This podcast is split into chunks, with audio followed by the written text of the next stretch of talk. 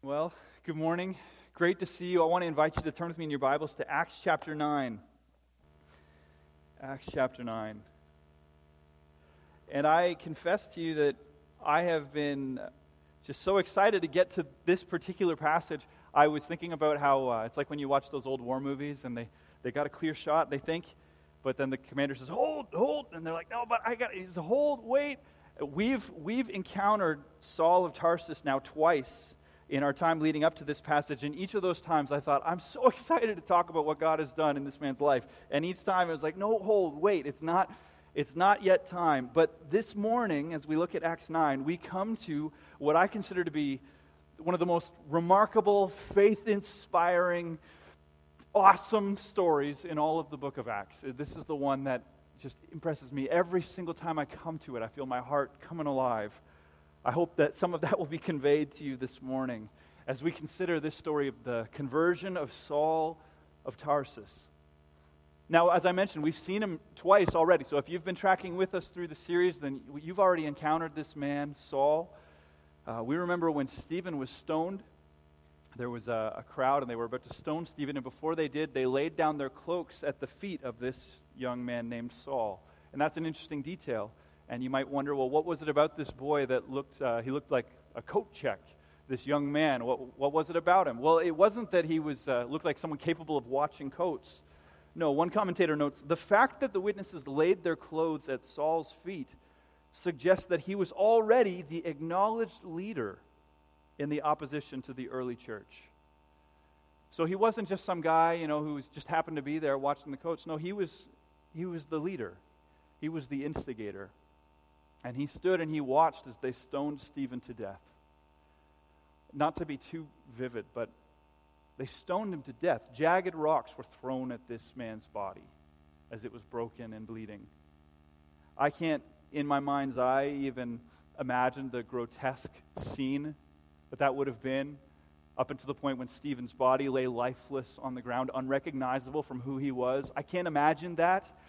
And I certainly can't imagine standing and staring and watching. But not only did Saul stand and stare and watch, the text says in Acts 8, verse 1, and Saul approved of his execution. You know, you walk away from an experience like that and you wonder if Saul felt some remorse, if Saul began to question Am I in the right here? How could I be a part of something so wicked, so vile, so evil? But the text seems to suggest that he walked away from that invigorated and ready to go find out more of these heretical Christians. The text says in verse 3 Saul was ravaging the church, entering house after house. He dragged off men and women and committed them to prison. Let's make sure that we have a clear idea of who Saul is as we come to our passage this morning, lest we miss the miracle. Families fled for their lives from this man. Mothers moaned over the death of their sons because of this man. Children grieved that mommy and daddy had been dragged away and thrown into prison because of this man.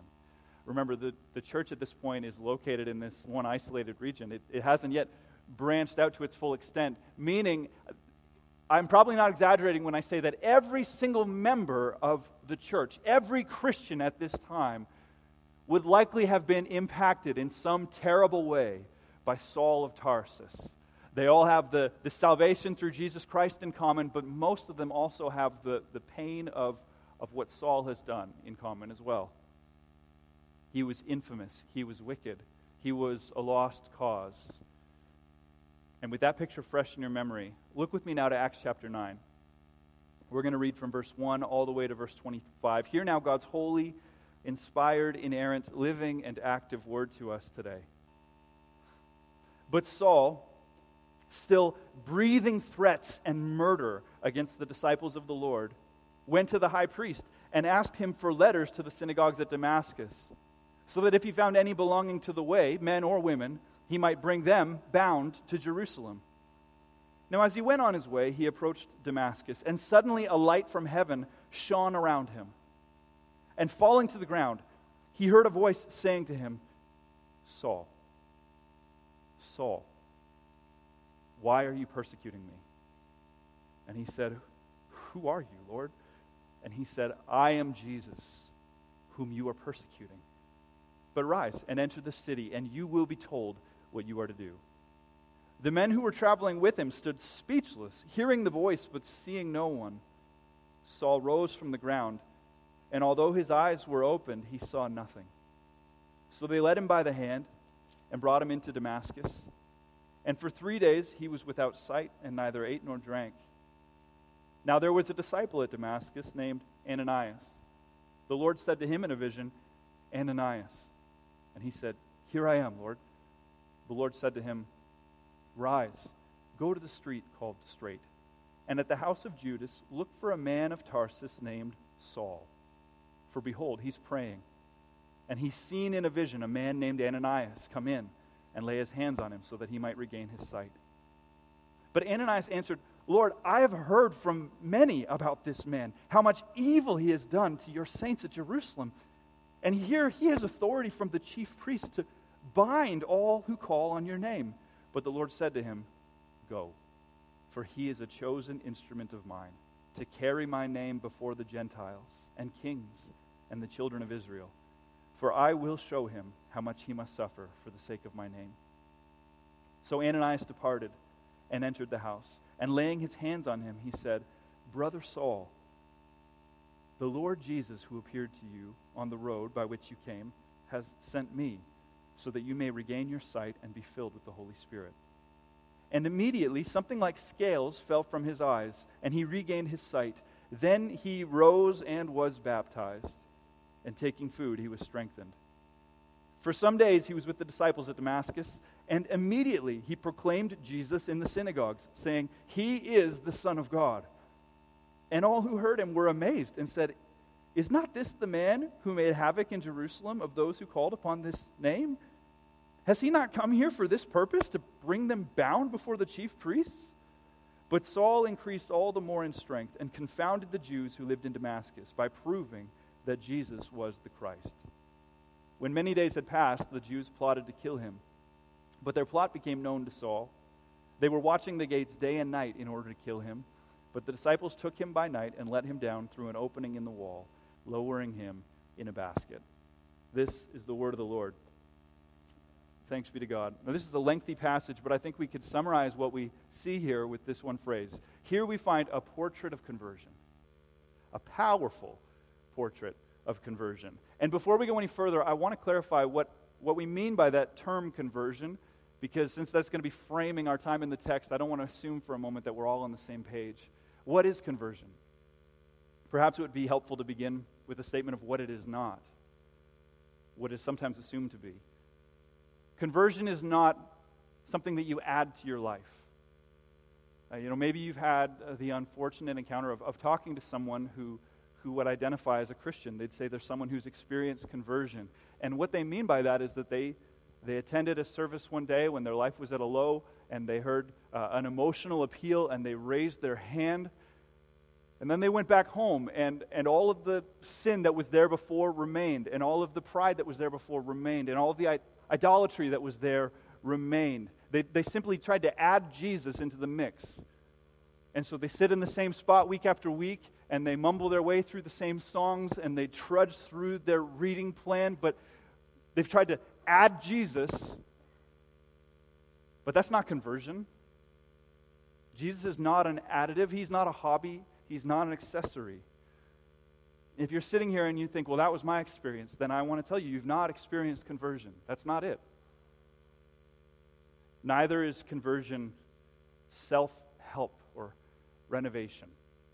You know, it's, it's often the case, and perhaps it's the case even this morning, that, that people will come and, and they'll, they'll sit under the preaching of the word because they realize that something's wrong in their life. My marriage isn't what I want it to be. You know, my kids that something's off. It's not going the way that I thought that it would. I, you know, I'm lacking in self discipline. Something's just off. Something's distorted. And so you come and you, think, well, maybe this will be the renovation that I need. Maybe I can find something here, some tweak, some fix. And if, if that's you here today, I want to tell you, we are really glad that you're here. Really glad that you're here. And actually, Jesus is the answer to our marriages and He's the answer to our, our, children and the answer to the things that plague us. He, he, truly, He is. But you need to know that Jesus isn't in the business of, of minor tweaks and renovations. You know, one old preacher said it this way Conversion is no repairing of the building, but it takes all down and erects a new structure. This is why baptism, as we celebrated last week, is the initiatory sign of conversion in the church because it, it visibly illustrates the facts of what has happened in conversion. Because the old me did not need a renovation. He did not simply need some modifications and some upgrades. No, the old me died with Jesus. He was buried with him. And then as I came out of the water, that was not just a new renovated me, that was a, a new creation in Christ, raised to walk in newness of life. Conversion is the transformation of one thing into something entirely new. That's conversion. Saul of Tarsus did not need addition, he did not need repair, he needed conversion. He needed a comprehensive head to toe, mind to heart to soul to strength transformation of his life, and that's exactly what God did. And so we're going to celebrate that in this beautiful, powerful portrait of conversion. We're going to pull out five lessons. We're going to zoom in on these details so as to learn the lesson. The first thing we want to zoom in on is, is this first detail a self righteous man. That's the first thing we see in this story. And it's important that we catch this detail because Saul did not see himself as a villain.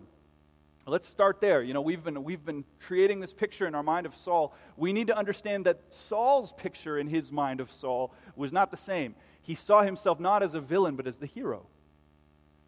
He saw himself as doing that which was right. He saw himself as pleasing God by pursuing the heretics. He saw himself as good, noble, righteous. Now, it's important that we start there because a lot of us have more in common with Saul than we'd like to admit. Now, I'm not suggesting here that there's someone in the room who has been chasing down Christians and stoning them to death or throwing them in prison. I don't think that's the case this morning. But we're glad that you're here if that is you. And yet, I would say while the, uh, the overflow of, of Saul's sin was distinct and unique, the root of his sin is all too common. I often see it in myself. Saul was self righteous. What does that mean? It means that when Saul looked at the man in the mirror, he didn't see a need for Jesus. He saw himself as good, as we said, as moral, as intelligent. He certainly, as he looked in the mirror, did not see himself as a sinner in need of a Savior. And in this way, many of us have more in common with Saul than we'd like to admit. And, and we need to recognize this as we go into the world and proclaim the gospel, because sometimes I think we forget that this was us. You know, I, sometimes I think we go into the world assuming that people are walking around with their heads low saying, I'm the worst and I need a Savior. And it is very often the case that that's not the narrative at all. That we're looking in the mirror and, and the narrative that we're encountering and the people around us, it's the same narrative that was in our heart. We're looking in the mirror and saying, I'm good enough. I can do this. Right? I did it my way. So the question is is that true? Are you actually ready to stand before a holy God? The God who made you, the God whose world this is, the God whose law is written into the very fabric of the world that you're walking in, the God whose law is imprinted on your heart and you feel it. Are you ready to give an account to Him for the things that you've said, for the things that you've done? the things that you haven't said that you should have, and the things that you haven't done that you should have. God, as He searches your heart and exposes your thoughts and reveals the details of your life that you thought you had concealed from every eye, are you going to be able to stand before Him? Saul looked in the mirror and he thought, I can. 1 John 1 8 says, If we say we have no sin, we deceive ourselves. The truth is not in us. But the self righteous man or woman finds a way to stack all of this evidence, looks, looks over my life, looks over my actions, looks over my thoughts, and finds a way to stack all of the evidence in such a way that I can believe the delusion that I am, in fact, ready to stand before the judge. But we are not. Saul, for all his moralism and his intelligence, was living in rebellion to the God who made him, and he was falling headlong into hell, and he was doing it with confidence. And I was that man. And many of us were. And perhaps some of us still are. but God knows how to save to the uttermost. So, as we begin with this portrait of this self righteous man and we, we stare at this portrait of conversion, the sec- second thing that we find is a Jesus encounter. If a person does not encounter Jesus, then there can be no conversion. And now, here I want to be really clear. I want to make sure we hear this.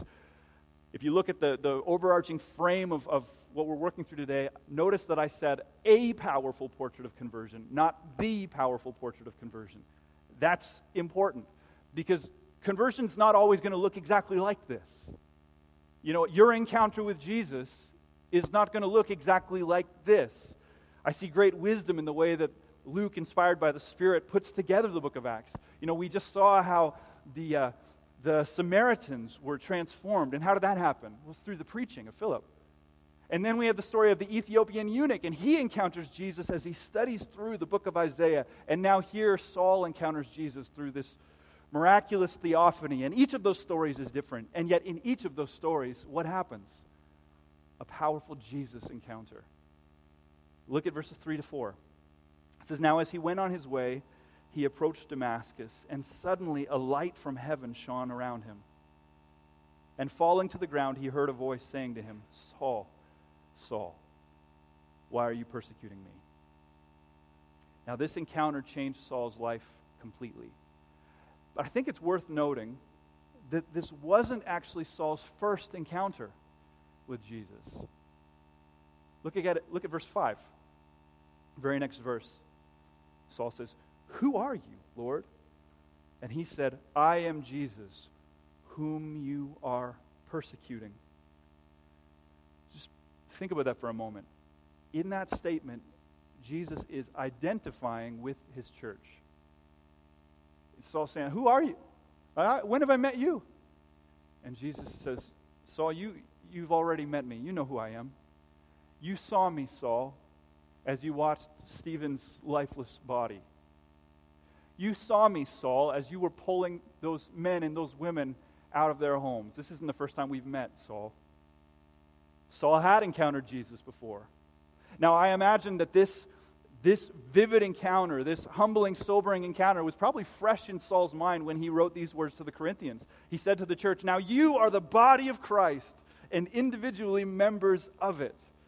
This impacted Saul's theology. He understood that we are one with Christ and he identifies with us. Yes, Saul had encountered Jesus, but he was too blind to see what was right in front of him the whole time.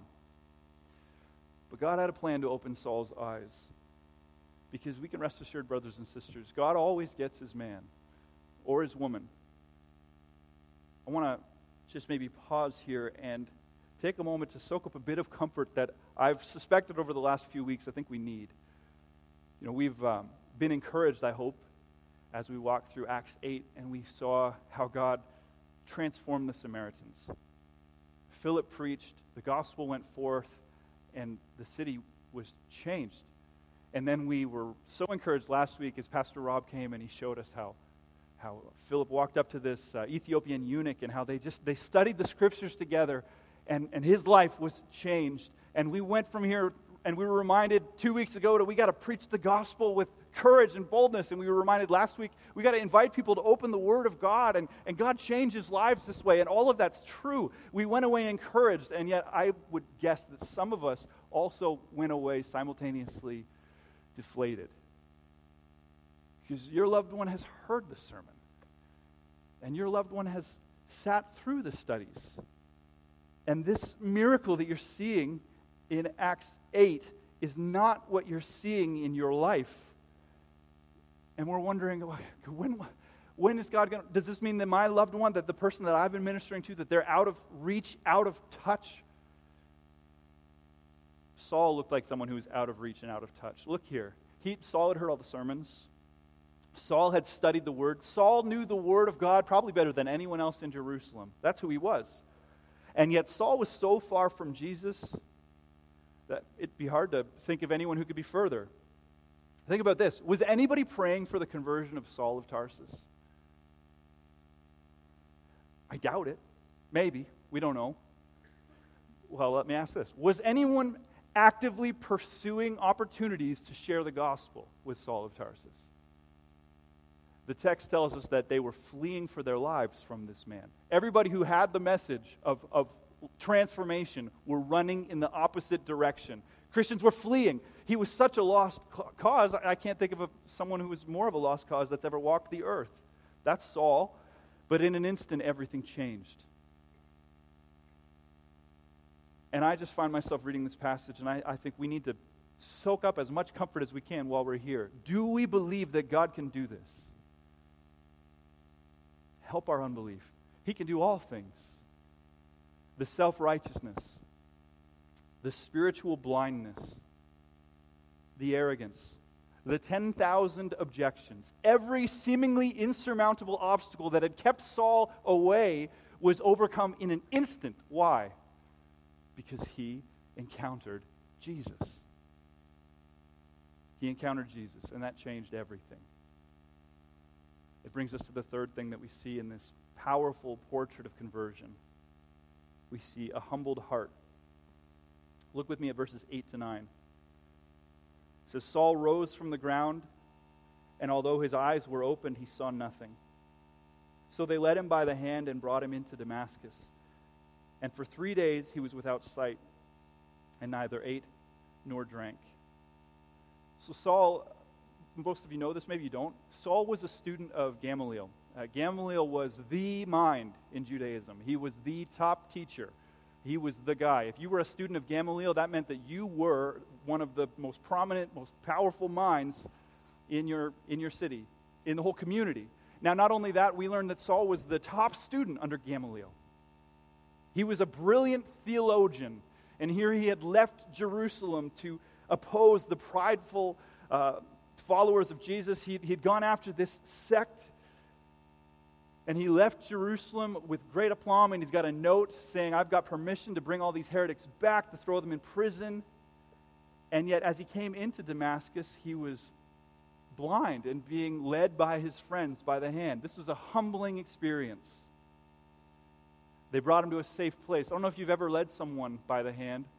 You know, you play those games where someone's eyes are closed. It's embarrassing. You're tripping over things. You're, you know, you're, you're wonder, want to make sure you don't bump into anything. So this is Saul, this guy who know he, he the know-it-all, the man. He's led in, feeling around. They bring him to a room, and he sits there, and, and he refuses to eat, and he refuses to drink, and he just sits there in this darkness, and he waits for instruction from the Lord. And here we are reminded powerfully of what James teaches us in James 4. God opposes the proud, but gives grace to the humble. This experience must have been humiliating for Saul, and yet it was what he needed. The old man and his old way of thinking needed to die a humiliating death before the spiritual rebirth could take place. And by the way, this is the way that God so frequently works, isn't it? You know, so many of us can point back to the time when we were stumbling through life blind, when we were, we were humbled, brought to an end of ourselves. And that's what we see here. He's, he's being humbled. Up until this point, Saul was so self assured that he didn't even recognize his dangerous position, which is true of, of everyone in their sin. When, we are, when we're dead in our sin, we don't see the things we need to see, right? We don't see God's holiness, and we don't see our own sin. And therefore, when, when somebody comes and talks to us about this great problem that we have, we don't recognize it as a problem. And if we don't recognize what God has diagnosed to be our problem, that He is holy and that we are not, then we're not going to lay hold of the solution that He's provided. That's what we see with Saul. This, it, he doesn't need it. Saul thought he was good. So do some of you, I would imagine. But Jesus disagrees. Jesus said, No one is good except God alone. Saul thought he was righteous, thought he could do enough in his own strength to please God. If anybody can do this, Saul thought, I can do this. It was only after his encounter with Jesus that he could agree with the psalmist. No, none is righteous, not one. No one understands. No one seeks for God. All have turned aside. Together they've become worthless. No one does good, not even one. Saul had rejected Jesus because he thought this whole gospel solution was a sham. He thought it was nonsense. He didn't agree with this problem that was being presented to him. Therefore, he didn't need this foolish solution. And that's the way it goes as we go out and we share the gospel with people in the world. We shouldn't be disillusioned as we share this with people and they say, I don't need this. Saul could write later from experience when he wrote to the church in Corinth, and he said, For the word of the cross is folly to those who are perishing. It is. It's a solution to a problem that I don't have. But to us who are being saved, it's the power of God. Ironically, it was only when Saul lost his vision that he was finally able to see. C.S. Lewis is exactly right when he says, Every conversion is the story of a blessed defeat. See, there can be no conversion until that defeat has taken place, that knee has bowed. The heart that doesn't bow is the heart that has not yet seen the king. But when Saul truly encountered Jesus, everything that he'd ever trusted in in the past fell to the floor, and he was left waiting for God to do what only he could do. In that moment, Saul saw that he was a sinner. He saw that he did need a Savior. And until a person sees that, they will not lay hold of the glorious hope of the gospel. Augustine explains when anyone knows that he is nothing in himself and has no help from himself, the weapons within himself are broken and the war is ended. And it was as Saul, Saul sat in the darkness with his vision taken from him, not eating, not drinking, humiliated, embarrassed in this city with a letter in his pocket that he could go arrest all of the Christians it was there that he understood finally that he was powerless in and of himself. He needed a Savior. That leads us to the fourth thing we see in this portrait of conversion. Fourthly, we find a faithful witness. So Saul's sitting in the darkness, and at this time, Jesus speaks to a, a seemingly unknown man named Ananias.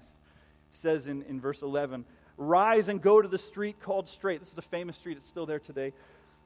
And at the house of Judas, look for a man of Tarsus named Saul. For behold, he is praying. And he has seen in a vision a man named Ananias come in and lay his hands on him so that he might regain his sight. And at this point, Ananias responds in exactly the same way that most of us, I suspect, would respond honestly to the Lord Lord, I've heard from many about this man, how much evil he's done to your saints at Jerusalem. And here he has authority from the chief priests to bind all who call on your name. That's a valid objection. Right? Ananias says, Jesus, there is literally a letter in his pocket that says he can take me to prison. And you want me to go knock on the door and say, hey, I'm looking for Saul of Tarsus. And yet God had done a work in Saul. And God had ordained that Ananias would be the one to pray for Saul's restoration. And Ananias, this seemingly unknown man of faith, took God at his word and he went. And he walked through the street. I wish we knew what he was thinking. You know? He's walking through the street to what should certainly be his doom. And he knocks on this door. He says, I'm looking for Saul. And he's maybe hoping, please let this not be the house that Saul is. No, he's, come on in. And he lays his hands on Saul. He, he addresses him as Brother Saul. I mean, you talk about faith. He lays his hand on this man who's, who's murdered Stephen, this man who sent all these Christians to prison. And before he's even heard from Saul, he just says, Brother Saul. And in the name of Jesus, he prayed for the most notorious persecutor of the church. And the text says that it was like scales fell from Saul's eyes. Suddenly he could see, not just with his physical eyes, but with the eyes of faith Suddenly, in an instant, Saul is a new man. And he gets up, and what does he do? Immediately, his first response of faith. Then he rose and was baptized because the old Saul, the persecutor of the church, had died with Jesus. A new man came out of that water. And in that moment, Ananias has the privilege of witnessing this amazing scene. I want you just to think for a moment about how awesome this must have been. All of whatever fear Ananias was feeling, Suddenly that's gone and he's just enraptured in joy. I suspect he's got some tears flowing down his face as he, as he has the privilege of baptizing Saul, as he has the privilege of seeing this miracle that he could never, ever explain. And you know what? Ananias nearly missed it because he had said no. You know, I laughed and I said, "This is how we isn't this how most of us would respond in the room?" And I think it is. Most of us would say, "Oh no, Jesus, I've heard of Saul. And did you not know? He said, No. Now, thankfully, the Lord was gracious to ask him again, but he didn't need to ask him again. Now, remember, Saul, at this point, Saul is the brightest young mind in the city. Nobody's smarter than Saul. And God doesn't send to Saul the apostles, He doesn't even send one of the seven that have been set apart to care for the widows. He sends this nobody, Ananias. He comes to Ananias. He says, You're going to go. And Ananias says, I don't think that I should. And God leans in and he says, No, you're going to go. Nearly missed it. G. Campbell Morgan notes when this man Saul was to be dealt with, and his face set toward the line of his life work, when he was to be brought into the reception of all those spiritual forces which were necessary thereto, the instrument employed by God was an obscure man. And I'll tell you, as an obscure man myself, I feel very emboldened by this story. And I'm looking out over a room filled with obscure men and obscure women. And this just fills me with faith. I'm reminded that it was an obscure man who climbed into the pulpit on one snowy day when the preacher couldn't come. And uh, little Charles Spurgeon was sitting in the back of the room. And this obscure elder climbed up and, and just opened the Bible and, and preached a sermon. And, and that day, the, what we refer to as the Prince of Preachers, Charles Spurgeon, was, was saved under the ministry of some obscure man. It was an obscure woman, I'm reminded, who was praying for her son again and again against all of the evidence, in spite of his, his rebellion, in spite of the sexual sin that was spiraling. She kept praying faithfully for her son until one day God answered this obscure woman's prayer, and Augustine was saved. And one of the brightest minds who are quoted today in this sermon came to Christ. It was an obscure man who, who prayed for me when I was lying on the floor weeping and broken in my sin, and God used this youth leader at a conference to come and, and pray for me. God uses obscure men and women all the time. He delights to use obscure men and women. I pray that we would follow in Ananias' footsteps, but I pray that we would go a step further. I pray that he wouldn't have to ask us a second time. I mean, how many times, can I just challenge you today? How many times have we been prompted by the Spirit? We, we read how Philip was, was led by the Spirit and he was prompted, go talk to that man. And he gets closer and discovers he's reading Isaiah. Here, Ananias is prompted, go find Saul, pray for him. How many times has God prompted us in a similar way? Go talk to that man. You should pray with her. Uh, that one right there, I bet that's happened to many of us just this week. You're talking to somebody at work, they're tears welling up in their eyes, they're talking about what a mess it all is, and you feel inside of you, just pray with her. How many times have we been prompted by the Spirit of God, and yet, like Ananias in that first instance, we say, No, Lord, no, no. Don't you know? Haven't you heard what she says? Last week we were, we were sitting at the water cooler. You should have heard what she said, Lord. She doesn't want this. How many times have we've been prompted to go talk to that neighbor? Just go help him shovel. See what comes from that. Oh, that our answer to the prompting of God would always and only be, Yes, Lord, I will go. Finally, in this powerful portrait of conversion, we see a transformed life. It's what you'll always see in a real conversion a transformed life. The persecutor became the evangelist. The man who set out to squash the Jesus movement became the foremost ambassador for Christ. And the transformation, the text says, was instant. Look with me at verse 20. It says, And immediately he proclaimed Jesus in the synagogues, saying, he is the Son of God. When Saul's eyes were opened, so too was his mouth. And there was a holy gossip that he couldn't keep to himself any longer. He was like that beggar that we described, the beggar who found bread. And he's going out and he's telling all the other beggars that he can find where to find that bread. He tells them Jesus is the Son of God. He's relentless with this message. We see in verse 22, we flip ahead. It says, Saul increased all the more in strength and he confounded the Jews who lived in Damascus by proving that Jesus was the Christ. That title, Christ, is another term for the Messiah. He was, he was proving that Jesus is the King we've been waiting for. He is the Son of God, the Son we've been waiting for. If you tracked with us through Advent this past year, you remember how we, we did this. You know, we opened up the Old Testament and we started in Genesis 3 and we followed this thread of promise that God said, a child was coming who was going to set us free. And he said he's going to come, he's going to land on the throne of David. He's going to be a king. He's going to lead us into victory. He's going to be born in Bethlehem. And what we see here is Saul's just opening the scriptures and he's telling his brothers and sisters, he's saying, He's here. He's come. It's Jesus. And he's relentless and he's confounding them. They can't stop him. They, there's no argument. And those who are listening to him, they, they ask among themselves, Isn't this the man who made havoc in Jerusalem? Of those who called upon this name? Has he not come here for this purpose, to bring them bound before the chief priests? This message that Saul is now preaching, it's the same message that he thought was garbage, foolishness months earlier. It's the same message that filled him with rage, such that he could watch as they murdered Stephen before his eyes. The same message that could enable him to pull men and women out of their houses and send them to prison. The same message that got him to get that note to say, I want to go find the ones in Damascus too. I need a note to make sure nobody tries to stop me. That same message is now here just flowing out of his mouth. He picks up where Stephen left off, which in and of itself is beautiful, isn't it?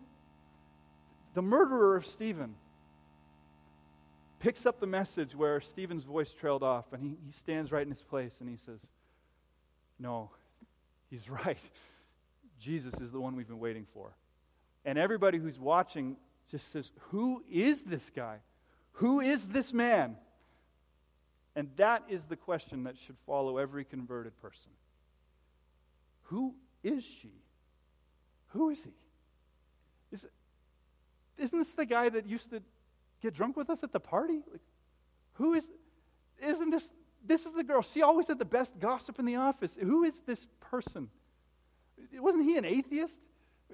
Wasn't she an addict? Like, who is this person? That's what conversion should do because it's not an addition, it's not a renovation, it's a transformed life. The Saul of Acts 9, he's, the, he's got the same name as the Saul of Acts 8, but make no mistake, he's an altogether new man. And everybody who encounters him sees that. He has a new heart, he has a new mind, he has a new purpose. The world saw this change in Saul. And as we come to a conclusion, I just want to ask a question Has the world seen this change in you?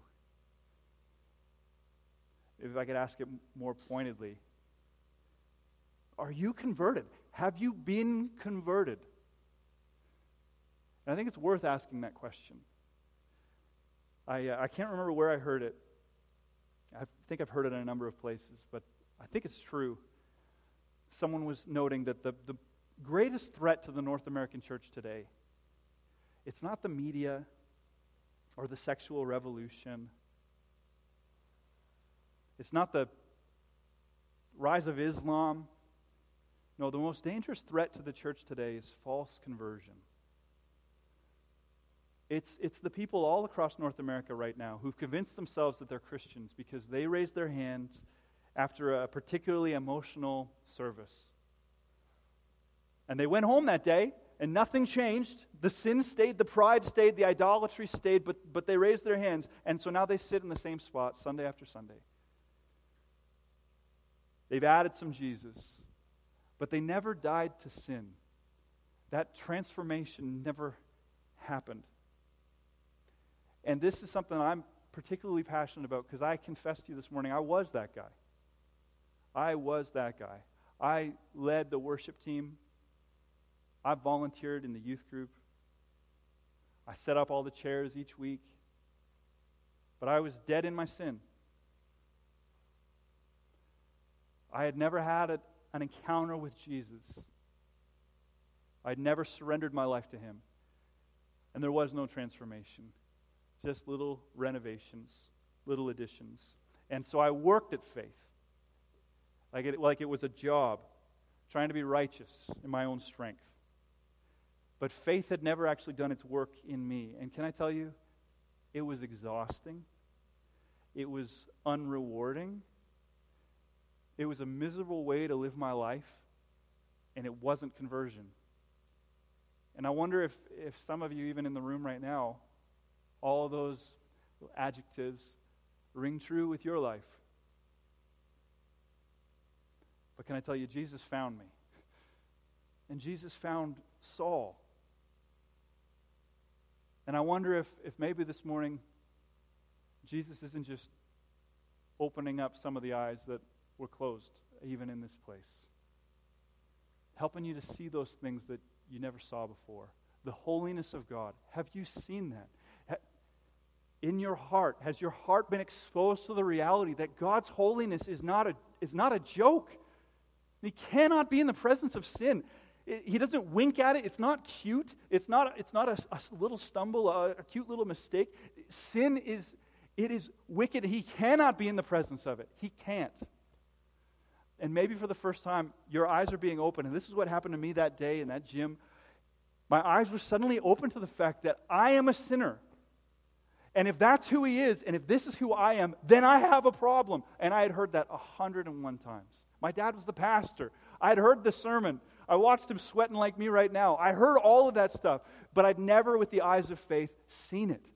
I am a sinner who right now is separated from a holy God. I am right now under his wrath. If I were to stand before him right now for judgment, I'm not ready. And that was when he opened my eyes to see that Jesus is the answer. That Jesus has lived the life that you can't live. That Jesus has paid the debt that you ought to pay. And he's offering it so freely. It's so beautiful. Confess your sins and put your trust in Jesus, and you're saved. It's scandalous. It shouldn't make sense. But I, I, would heard it a hundred times. I, I couldn't see it, though, until God finally just knocked me onto my knees. And, and God here knocks Saul's onto his knees, and he has a way of humbling us, you know? And suddenly, in an instant, there it is. And I don't, and I don't know when that instant is. And if I could just encourage us this morning, because again, I know some of us, you're praying for your kids, you're, and you're wondering, like, well, how do I manufacture that instant? You can't. Who could have manufactured what happened for Saul? You can't do it. You know, who's, who's the main character in, in Acts chapter 9? Is it Saul? I don't think so. He says like five words. Is it Ananias? I don't know. Ananias is really kind of just dragged along. As it's, it's the nobodiness of Ananias that makes him so notable. Who is the main character in Acts chapter 9? It's Jesus. It's Jesus. Who's the main character in conversion every time? It's Jesus. It's Jesus. And so we, as the obscure out, we're, we're here praying, we're here proclaiming, we're here opening and studying and pointing. But at the end of the day, who makes this happen? It's Jesus. And I find great comfort in that. And I pray that today would be the day when Jesus would be doing just that in our midst. People who thought that they saw and thought that they knew. People who, like Saul, looked in the mirror and said, I'm ready. I'm good, I'm righteous, and I'm ready. I pray that today would be the first day when the scales would fall off and Jesus would show, no, you're not. But you can be. If that's you, it's time to stop playing church. I want to invite you just to get on your knees before the Lord. Surrender. Perhaps that's embarrassing. It was embarrassing for Saul. Perhaps you need somebody to lead you up to the front by the hand Surrender to the Son of God, the Messiah, King Jesus. Repent. Believe. Believe in the Lord Jesus Christ, that He has done it, and that He is offering it to you today freely. Receive the Spirit of God. We would love to pray for you. And then proclaim what He's done in baptism. Watch as you do that. Watch what happens as you offer your life to Him. I'll tell you, this isn't the last time we're going to see Saul of Tarsus. We're going to see him a lot.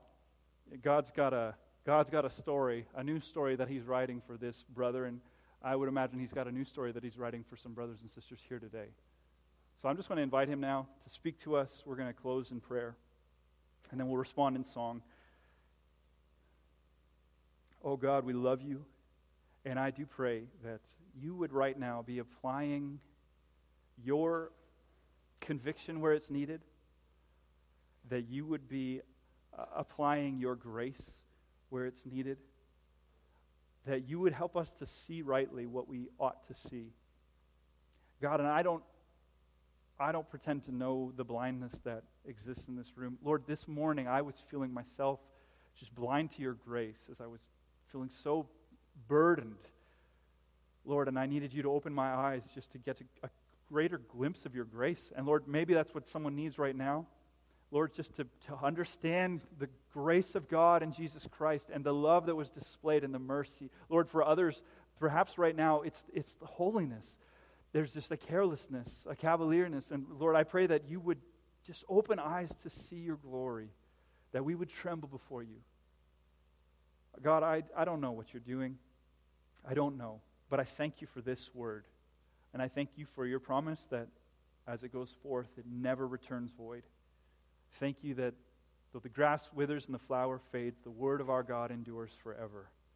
So would you please now speak? I just ask that by the power of your Spirit, you would be you would be picking up the sermon right now and preaching a better sermon than anything I could ever write in the hearts of each person who's here. And God, I pray that you would give us the, the humility to respond to you, Lord, whatever it is that you might be doing in us. Lord, we need you. And so, God, I pray these things and I ask that you would do what only you can do. And I ask it in Jesus' name. Amen. Worship team, would you lead us?